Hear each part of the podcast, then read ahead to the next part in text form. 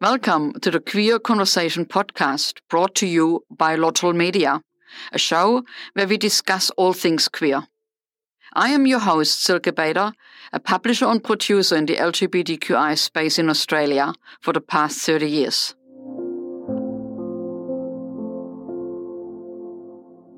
In today's queer conversation, we meet Erika Felton, a director, producer, actor, and proudly queer woman who treasures stories that normalize everyday queer characters in a world that we know and love.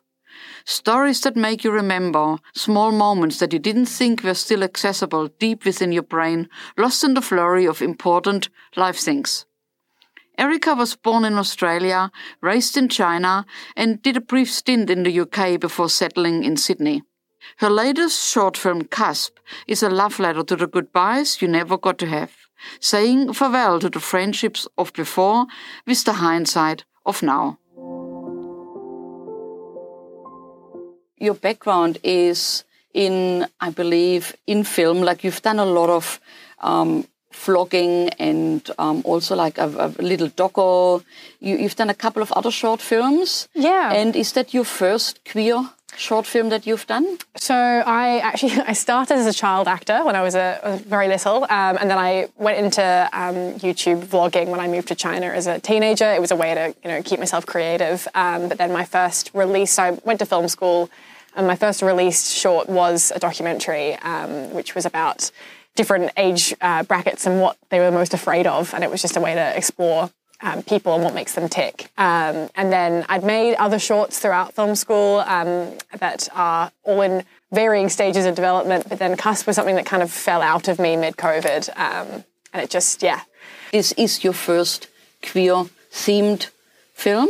It's right? my first released queer themed film, but everything that I made in film school was uh, queer centered. I think I'm really passionate about having um, baked in queer characters, characters that just happen to be queer. the story doesn't have to revolve around them being queer. I think that's really important to see and have representation on screen of, um, of people that their lives don't revolve around being queer. It's it's just the fact that they are and they exist. Mm.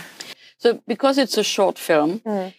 We can't talk too much about the film because you would reveal everything. Spoil the whole thing. That's right, and we don't want this.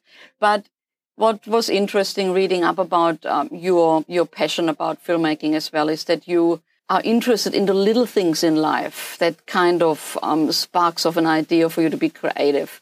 I think so much of, I mean, cusp, but also just how I how I like to make work is based off of little inciting incidents. So this was actually set and based on and devoted to three women in my life that I have known um, from as young as you know 13, um, and the varying instances where I've had to say goodbye to them in because I moved around so much as a as a young lass, um, and.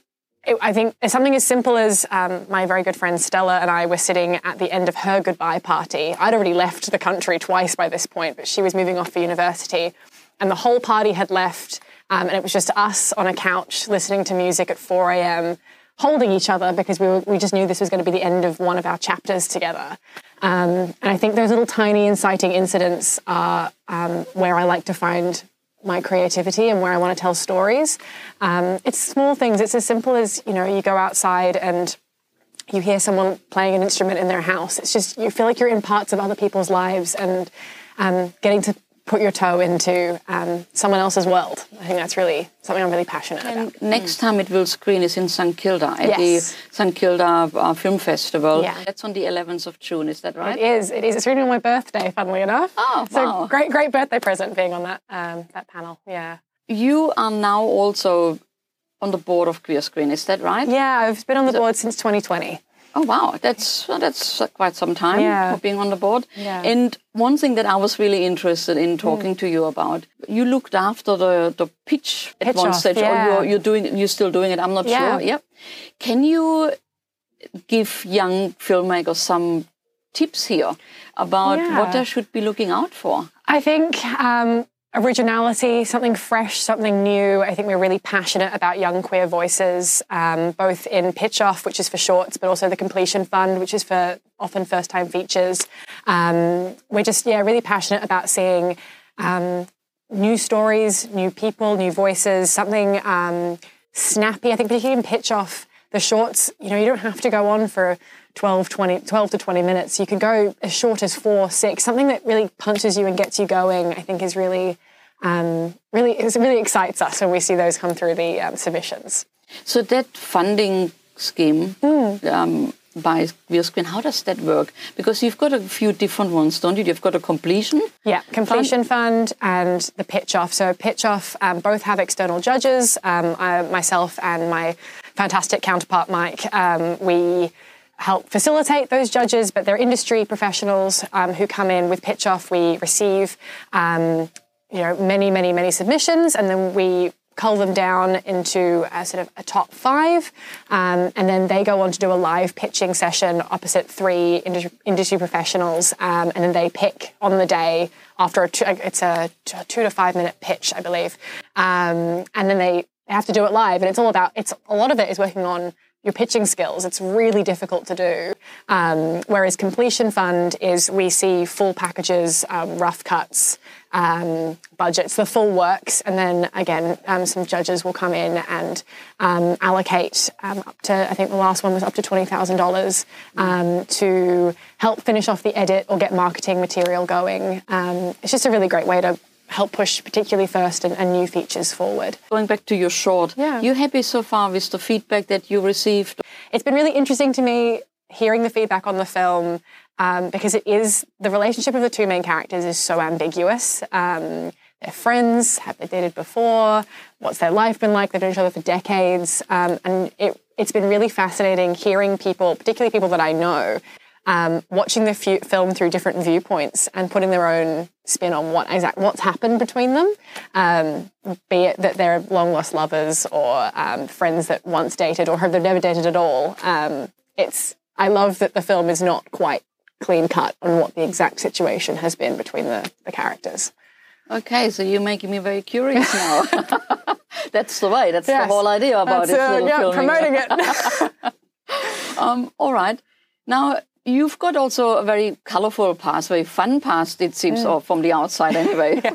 um, you grew up in China. Yes. And I mean, that would have been you would have been such a standout. You're tall, you've got red hair. yeah. It's like, um, how was that? It was amazing. I would not. I often say I would not change how I grew up for the world. I was very, very privileged. Um, my dad moved us over there um, for work. I moved when I was 13, um, so I really had all my formative teenage years um, in an international school with you know over 45 different countries represented around me. So you just you get to know so many different kinds of people.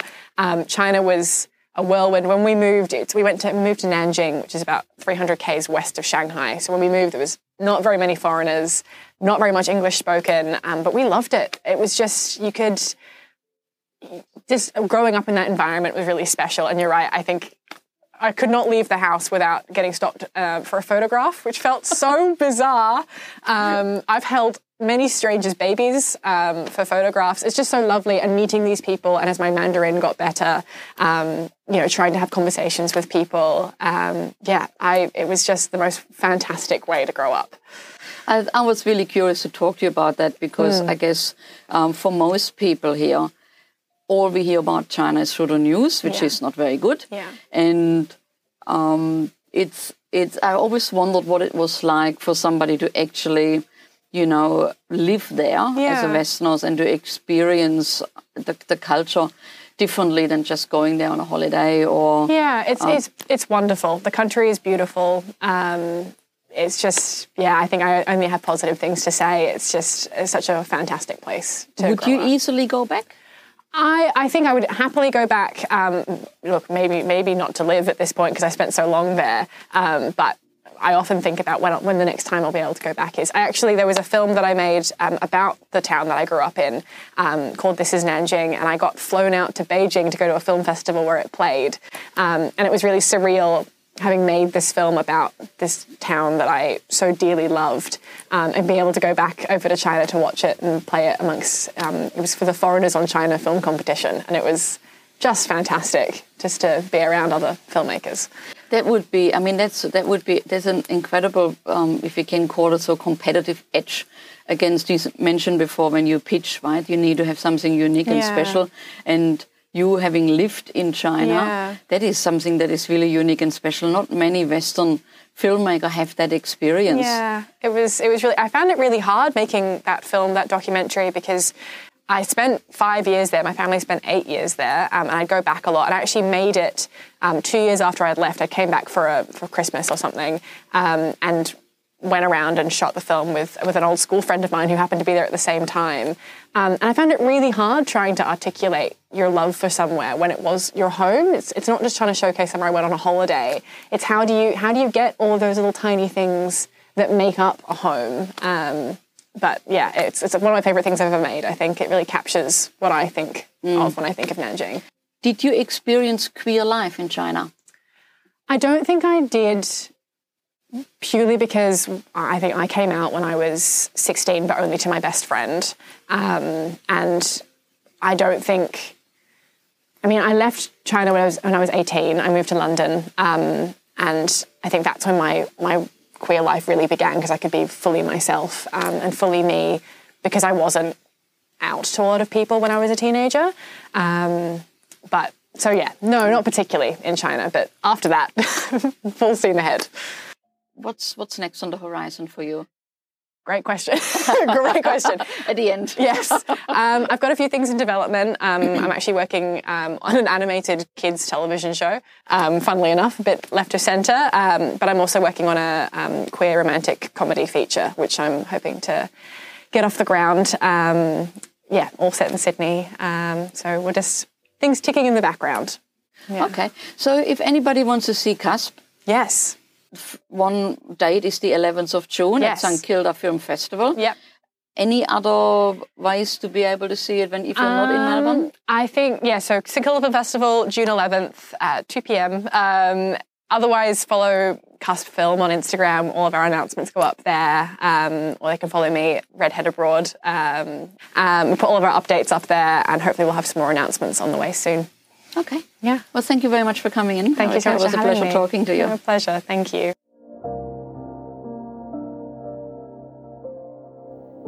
Thanks for listening. If you enjoyed this episode and you would like to help support the podcast, please share it with others, post about it on social media, or leave a rating and review. To catch all the latest from us, you can follow us on Instagram, Twitter, TikTok, or Facebook using the tag at Lotl Media, or head over to our website lotl.com. Thanks again, and I'll see you next time.